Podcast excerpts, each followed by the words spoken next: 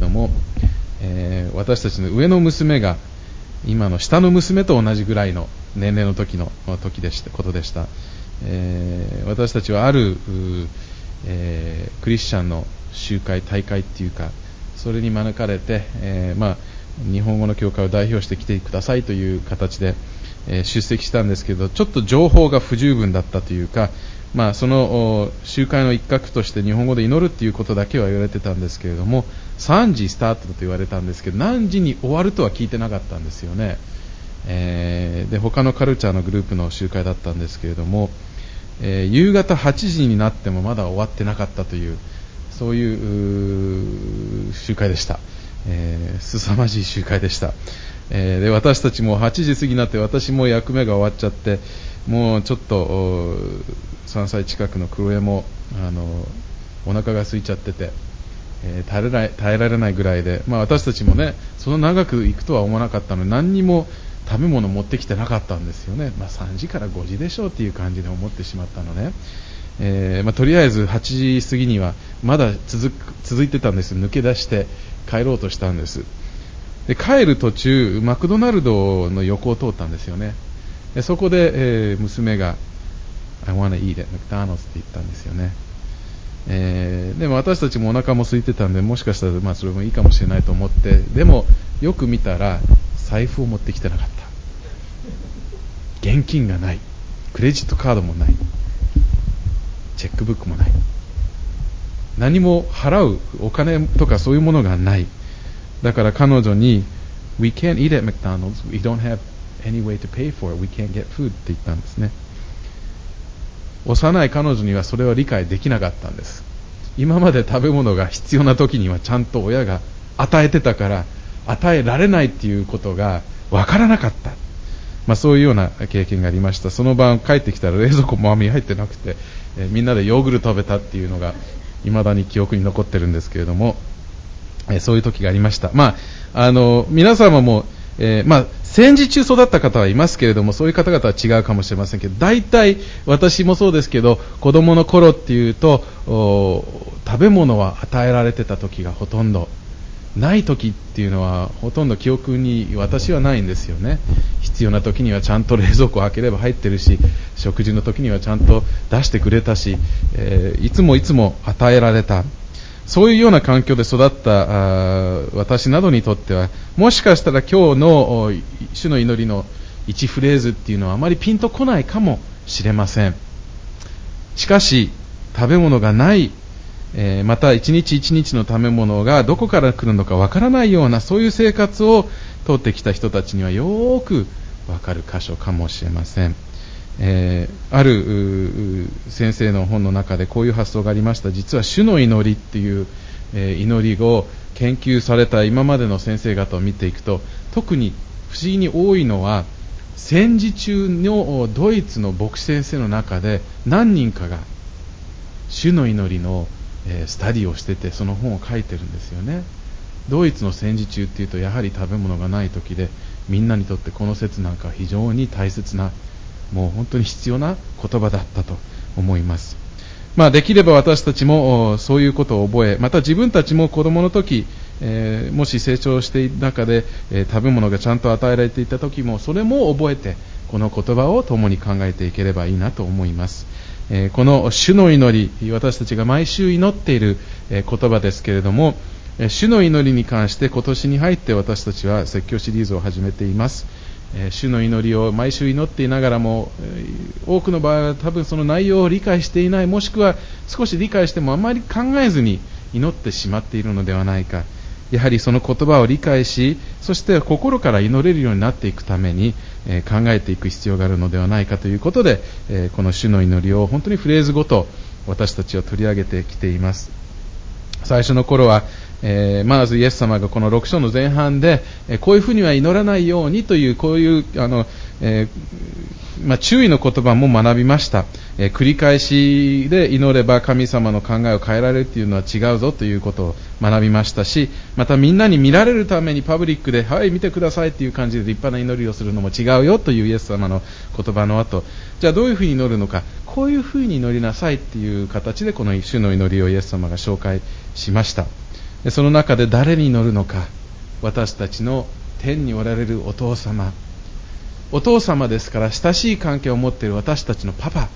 ですね。あの原語では本当にそのようなパパとか英語の daddy みたいな親しい言葉が使われていますけど親しい関係があるお方ですけれども天におられるっていうのは偉大な何でもお与えになれるようなすごい神様である。その方に祈っているというそのことを考えました。そしてその後この主の祈りの前半のフレーズを毎回1つずつ取り上げて、えー、先週は私いませんでしたが先々週の時に前半のところを終えました。それは神様の皆が崇められるつまり神様の、栄光が評判が良いようになるようにみんなが神様を崇めるようになるようにまた、えー、御国が来ますようにつまり神様の王座神様の統治神様の、えー、その国が本当にみんなの心の中でそして実際に来るように。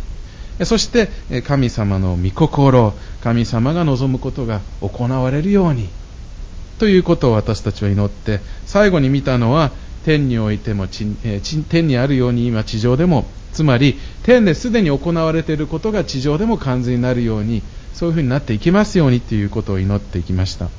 でそこで考えたのは実は主の祈りの前半は全て自分のことじゃなくて神様のことを第一にしている。つまり順序はまず自分のいろんなことを神様お願いしますじゃなくてその前に神様の栄光神様の王座神様の御心そっちの方を優先して祈ることの大切さも同時に考えたわけです前半は全て神様関係です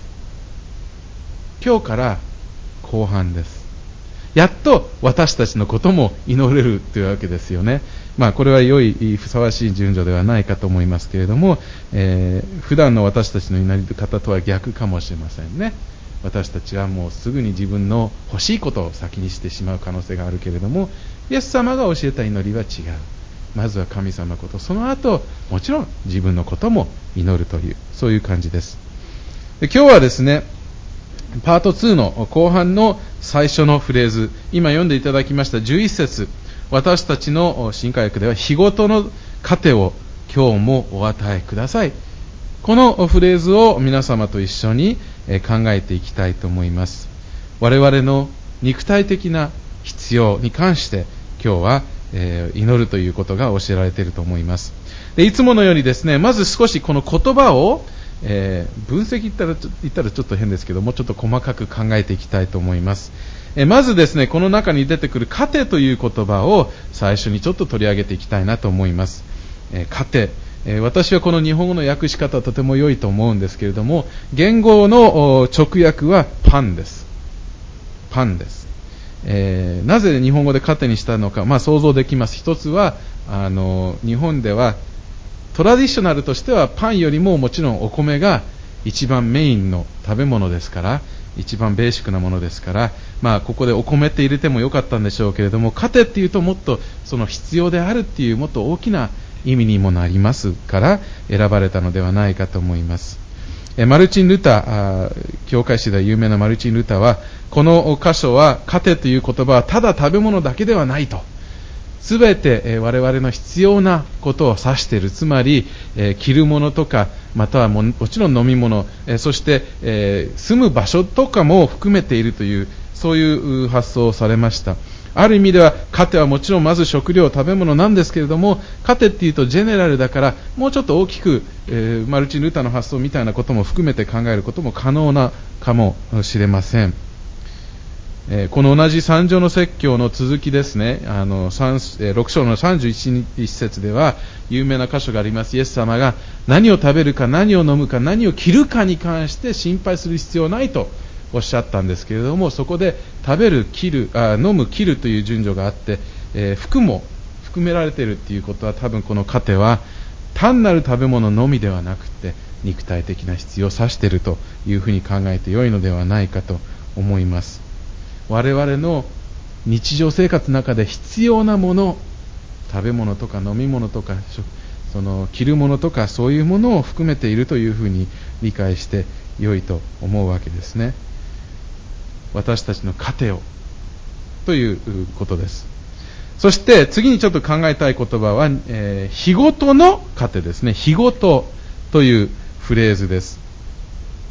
えー新科学の教会の聖書をご覧になると、日ごとのところにちょっと印がありますよね。で、印があるところは下を見るとノートの中に、えー、他の訳とかが書いてある時があるんですけれども、今回この日ごとに関しては、下を見ると別訳、明日のための糧、もしくは必要な糧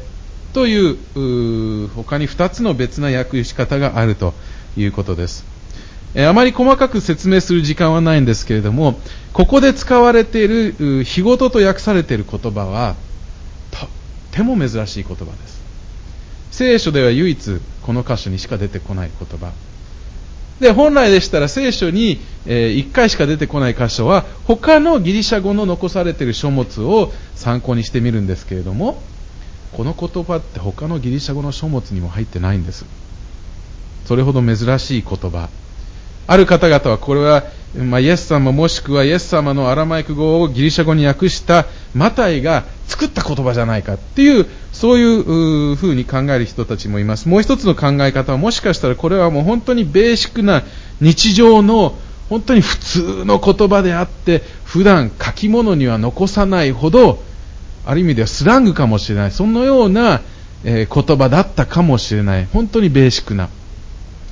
わかりません。でも他の例がないと、その使い方が100%この箇所以外はないので、つかめない部分もあるんです。ただし、2つの言葉を合わせて1つの言葉になっているので、その両方のルーツとかを考えて意味を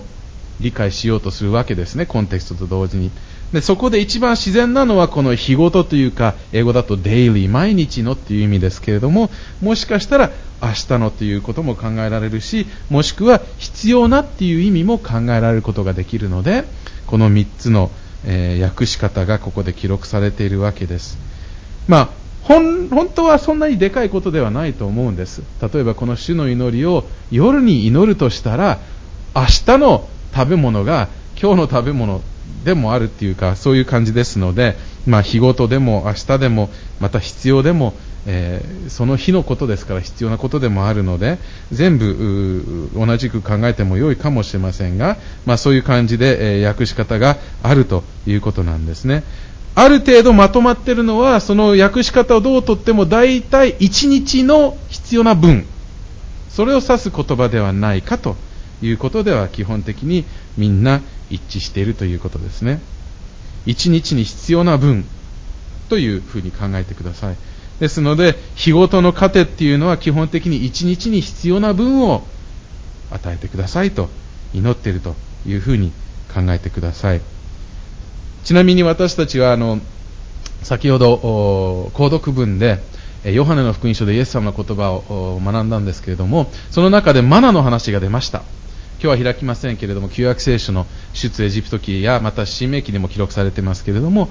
40日間、あ40年間、イスラエル人たちが荒野でさまよった時に神様が天からマナっていうものを降らせたそのストーリー、まあ、えー、聖書ご存知の方々はよく聞いていると思います。マナっていう言葉自体は、これは何っていう意味なんですけれども、非常に不思議な、えー、パンみたいなものなんだけれども、でも甘いんですよね。えー、食べたいっていう人もいるんですけれども、えそのマナーが与えられた。でマナってとても興味深かったんですよ。箇所を見るとね、毎日朝起きたら、あるんですよね。もうあの雪みたいに降ったような感じで置いてあるわけですけれども、その1日分は食べてもいいんですけど、明日のために取っておくと腐っちゃう。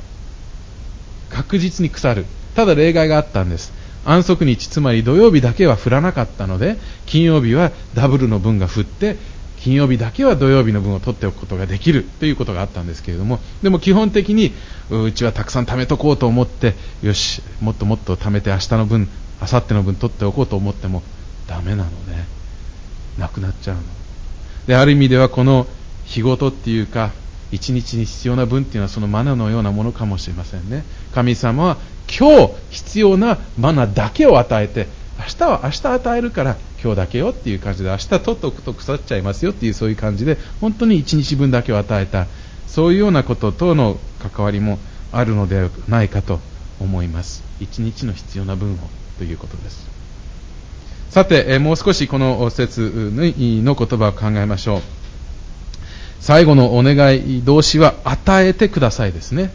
与えてください。やはりこの言葉の裏には神様が必要なものを与えるお方であるっていうその、えー、ことを認めていることが、えここで描かれているのではないかと思います生活のために必要なものは神様から来るというでこれをサポートする聖書の箇所たくさんありますけれども、えー、今日それらを開く時間はないと思います、えー、もちろん私たちも分かります。当時の人たちももちろん畑とかで働いて、えー収穫を得たり、もしくは、え、働いて、え、そのオーナーからお金をもらって生活をしていたのは事実ですけれども、でも聖書的な理解は、働くための体を与えているのも神様ですし、収穫の、その収穫を可能にする、え、土やまた天気などを与えるのも神様である。つまり、神様が必要のためのものを備えているというそういうコンセプトがあるわけです。神様は必要を満たすお方であるということも聖書で書かれています。ここで与えてくださいっていうのは神様あなたが与えるお方であることを認めて祈る言葉ではないかと思うんですね。また、今日もというフレーズもあるわけです。この言葉の裏にはやはり神様は過去にも与えてくださったということも認めながら過去に与えてくれたから今日も与えてくださるでしょうというそういう信頼感も描かれている言葉ではないかと思います。そして最後は2つこの11節の前半私たちのというフレーズと、えーえー、まあ、日本語では私たちののみになりますけれども、えこの私たちっていうフレーズですね。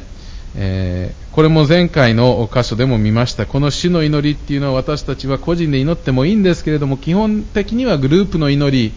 になってます自分のことだけを祈っているのではなくてもちろん自分の家族でも自分の実際の家族だけじゃなくて自分の霊的な家族というか兄弟姉妹たち教会の方々のことも同時に覚えて祈っているというそういう状況だと思うんですね。我々は自分のためにも家族のためにも教会の兄弟姉妹たち家族のためにも神様が必要なものを与えてくださることを祈るそういうことがここでも描かれているということです。まあ、そういう感じで少しこの説を分解、分析してみましたけれども、まあ、このような内容を私たちは毎週祈っているということなんですね。じゃあそれを祈ってる、心から祈るためにはどういうことを、えー、特に思いながら、えー、理解しながら祈るのが大切なのかなと思ったときに、まあ、特に私は2つ、2点に絞ろうと思いました。まずはやはり神様が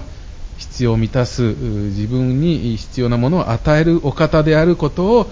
理解した、認めた上で、信頼を持って祈ることじゃないかなと思うんです。神様は自分の必要を満たしてくださるということを覚えて祈るということではないかと思います。えー、この同じ三条の説教の、えー、後半ですね、えー、数ページ後になりますけれども、7章の、えー、10あごめんなさい7節から11節のところをちょっと開いてください。10ページになりますね、数ページ後。同じ、これはイエス様の長い説教の一角ですので、もちろんコネクションがあるわけですけれども、7節から11節のところでこういう言葉をイエス様が語りました。求めなさいそうすれば与えられます。探しなさいそうすれば見つかります。叩きなさいそうすれば開かれます。誰であれ求める者は受け探す者は見つけ出し叩く者には開かれます。あなた方にも自分の子がパンをくださいという時に誰が石を与えるでしょう。また子が魚をくださいというのに誰が蛇を与えるでしょう。してみるとあなた方は悪いものであっても自分の子供には良いものを与えることを知っているのです。とすればなおのこと天におられるあなた方の父がどうして求める者たちに良いものをくださらないことがありましょうと。神様は私たちのパパ、お父様。そのお父様は人間のお父様、人間の親よりもはるかに優れたパーフェクトなお方である。人間のお父様でも人間の親でも子供が必要なものをもちろん与える。基本的にはこれが当たり前。なおのことパーフェクトな神様がその子供たちの必要なものを与えないことはないでしょう。ということをイエス様がここで語っているわけですよね。主の祈りの中でこのコンセプトがあると思うんです。神様あなたは私たちのお父様パパです。私たちはあなたの子供です。あなたは私たちの必要なことを与えてくださることを信じます。今日必要なことを与えてください。これが与えられることを信頼を持ってあなたに委ねて祈りますというそういう感覚で祈る必要があるのではないかと思うんです。もちろん私たちのお父様は私たち子供が必要なものを与えてくださる。ということを信じて祈る言葉ではないかと思います。もう一つはこの言葉の中でやはり覚えていくのが大切なことがあると思うんですけれどもこれはですね日ごとの糧っていうフレーズですけれども日ごとの必要なことです。まずはこれは日ごとである。つまり、えー、今日のこと。でもし夜だったら明日のことでもいいんですけれどもとりあえず今ですね。この時に必要なことです。我々は先のことを、えー、気にしすぎることがあるんじゃないかなと思うんですよね。今日のことよりも来週、再来週、来月、来年、10年後、そっちの方を心配し始めちゃって、今のことを考えないようになってしまっていることがあるかもしれません。神様はとりあえず、イエス様もこの三条説教の中で言ってますけれども、明日のことは明日は心配する今日のことだけに絞るようにとおっしゃったように、やはりこれは今日の祈りである。今の必要を満たしてください。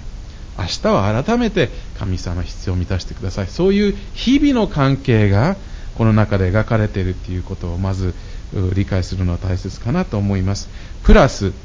これも私たちのちょっとネガティブな自分自身もそういう誘惑なんですけれども、日ごとの糧、糧っていうのが必要なことだっていうことを私たち理解する必要があります。これは贅沢を祈る祈りではないということです。糧の中に多分チーズケーキとかロブスターとか、えー、またお米関係だと松茸ご飯とかそういうのは入らないと思うんです 贅沢ですそっちは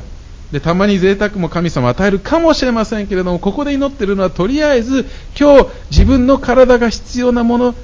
を与えてください。エキストラをくださいじゃないんです。必要なものです。40年間さまよってたそのイスラエル人たちは毎日同じものマナが与えられたんですね、まあ、いずれちょっと不満してブツブツ言ったので神様が他にもちょっとあの、えー、鳥をあげたりしたんですけれども基本的にはそれだけです。で彼らは昔エジプト奴隷生活だったけどでも、ね、ニンニクもあったし美味しいものがあったしとか文句言ってたんですけど一日一日与えられている食べ物の自分の体の必要が与えられているっていうのを忘れちゃってたんですよね。私たちもそういうところがあるんじゃないかなと思います。イエス様は贅沢祈りなさいとは言ってないんですよ。今日必要なことを祈るように。これをはり教えていると思うんです。で私たちはちょっとステップバックしてやっぱり神様今日必要なことを食べ物また着るものそういうような生活に本当に欠かせないものを与えてくださいというそういうふうに覚えて祈るのは大切なのではないかと思います。最後旧約聖書の一つの箇所を見たいと思います。私は、えー、この旧約聖書のある、えー、あまりよく知られていない王様の祈りっていうのは非常にこの主の祈りのこの説を掴んでいるのではないかと思います。もしよろしければ信玄の30章を開いてください。信玄の30章。アグルという王様の祈りなんです。ごめんなさい。私ちょっとページ数今ここに書いてません、えー、多分900仙台ねはい1000飛んで8ページだそうですアグルという王様の祈りの中で7節から9節ですけれども7ページになるんですね、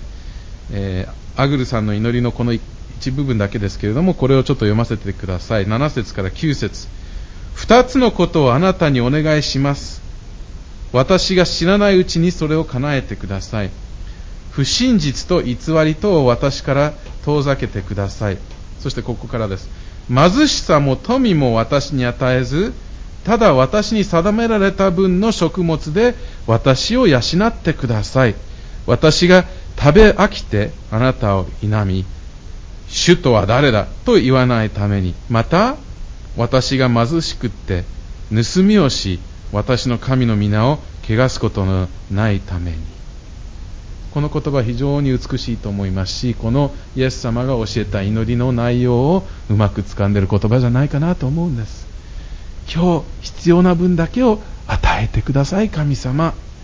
エクストラを与えてしまうと私はもしかしたらあなたを、ね、もうあのネガティブに考えてしまう忘れてしまうかもしれないまた必要が与えられないと自分が盗んだりして神様の皆を汚すようなそういうことをしてしまうかもしれないのでバランスですよね。必要なことを与えてくださいというこういう祈りです。アグルさん王様です。贅沢もしてしたければそういう贅沢な生活もできるような人がでも神様ベーシックだけを与えてくださいっていう願いをしているわけですよね。このような心構え私たちにも必要ではないかと思います。このようなバランスが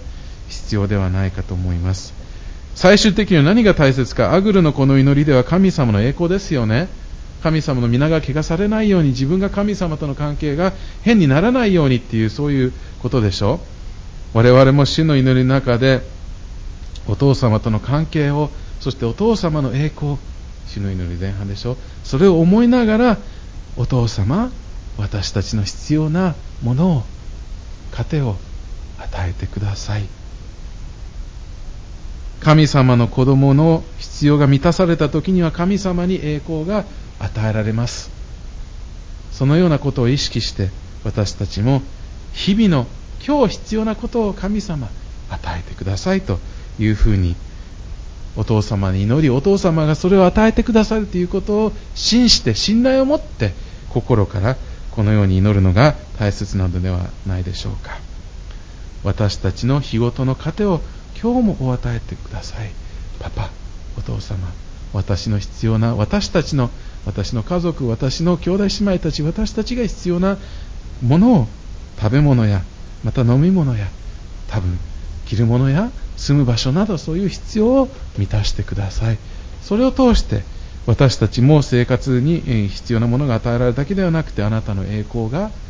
与えられますようにというそういう感覚で共にこの言葉を祈ろうではありませんか。こういう感覚で共に私たちの日ごとの糧を今日もお与えくださいと神様に祈りましょう。それではお祈りをして終わらせたいと思います。天にいらっしゃる私たちの父なる神様今日の言葉をありがとうございます。あなたはもちろんイエス・キリストを通して私たちを救う私たちの魂を救い私たちに永遠の命を与えるために、え霊的な糧を与えてくださっている素晴らしいお方です。しかしあなたは私たちの父様として単なる私たちの霊的なことだけを、え思っているのではなく私たちの体の必要ももちろんちゃんと思ってくださっていてその必要を満たそうとしていることを心から感謝します。今までもあなたは私たちの必要を必要な糧を与えてくださいました。イエス様が今日の歌詞で教えたように私たちはあなたに信頼を置きながら素晴らしいお父様であるあなたがその子供たちの必要を満たしてくださるということを信じて心から今日必要なものを与えてくださいと祈れるようにしてください。そして主を祈る内容も贅沢からスタートするのではなくて本当にベーシックな必要なことを祈れるようにしてください。神様どうか私たちが心からこのように祈れるようにしてください。今日はアグルの祈りのその模範もありました。ありがとうございます。彼と同じような形でバランスが取れたような形で本当に、えー、一番大切なことを覚えて祈ることができるようにしてください。日ごとの糧を私たちの日ごとの糧を今日も与えてください。主よどうか私たちが日々この言葉を心から当に自分の言葉として自分の祈りとしてお父様であるあなたに祈ることができるようにどうか助けていてください。今日の言葉ありがとうございます。これを通してさらに私たちとあなたの関係が深まりますようにどうか導いていてください。これらの祈り私たちの救い主主イエスキリスト皆によってお祈りします。アーメン。